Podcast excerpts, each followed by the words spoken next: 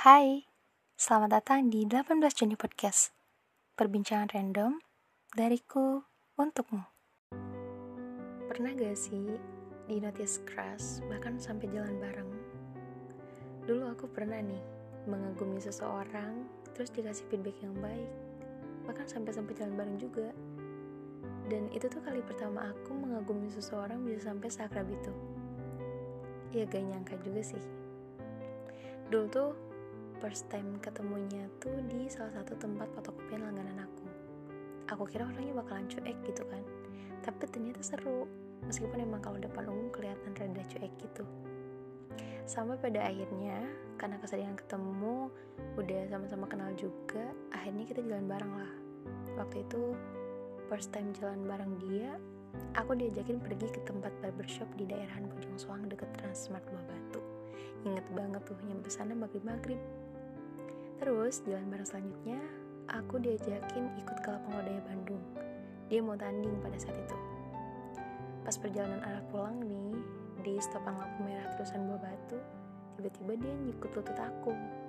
Ternyata nyuruh gaya ke arah kamera di atas lampu merah itu loh. Ya, jadi refleks dong ikut gaya dua jari. Terus sempet gantian kan yang bawa motor aku. Dia kan tinggi banget tuh, terus duduk di jok belakang tiba-tiba bilang gini wah bengras segini ini mah kelihatan sebendungan. Ya jelas lah ya orang saya pendek gitu kan. Dia duduk di belakang gak kehalang sama sekali. Terus tahu gak apa lagi yang dia lakuin di sepanjang jalan? Iseng banget tahu dia tuh jepak-jepakin helm aku terus. Karena gak tahu helmnya yang kegedean atau kepala aku yang kekecilan jadi gak bisa diem helmnya tuh goyang-goyang terus. Apalagi kalau ada polisi tidur kepala aku juga ikut goyang tahu. Mungkin dia kesel kali ya. Akhirnya ditahan lah tuh helm pakai dagu. Supaya diem katanya. Bayangin aja tuh. Mentang-mentang dia tinggi. Sumpah itu ngakak banget. Ya bayangin aja mau lirik kanan kiri juga jadi susah gara-gara kepala aku ketahan banget.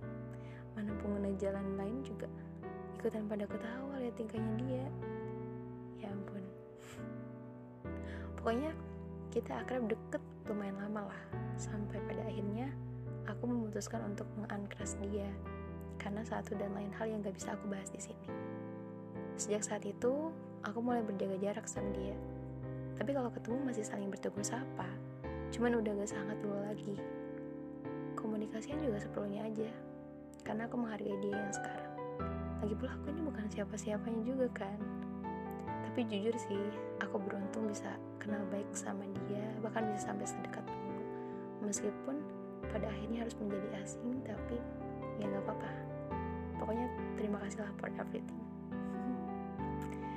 Oke, okay, sekian dulu guys untuk perbincangan kali ini. Thank you for listening and see you in the next podcast. Bye.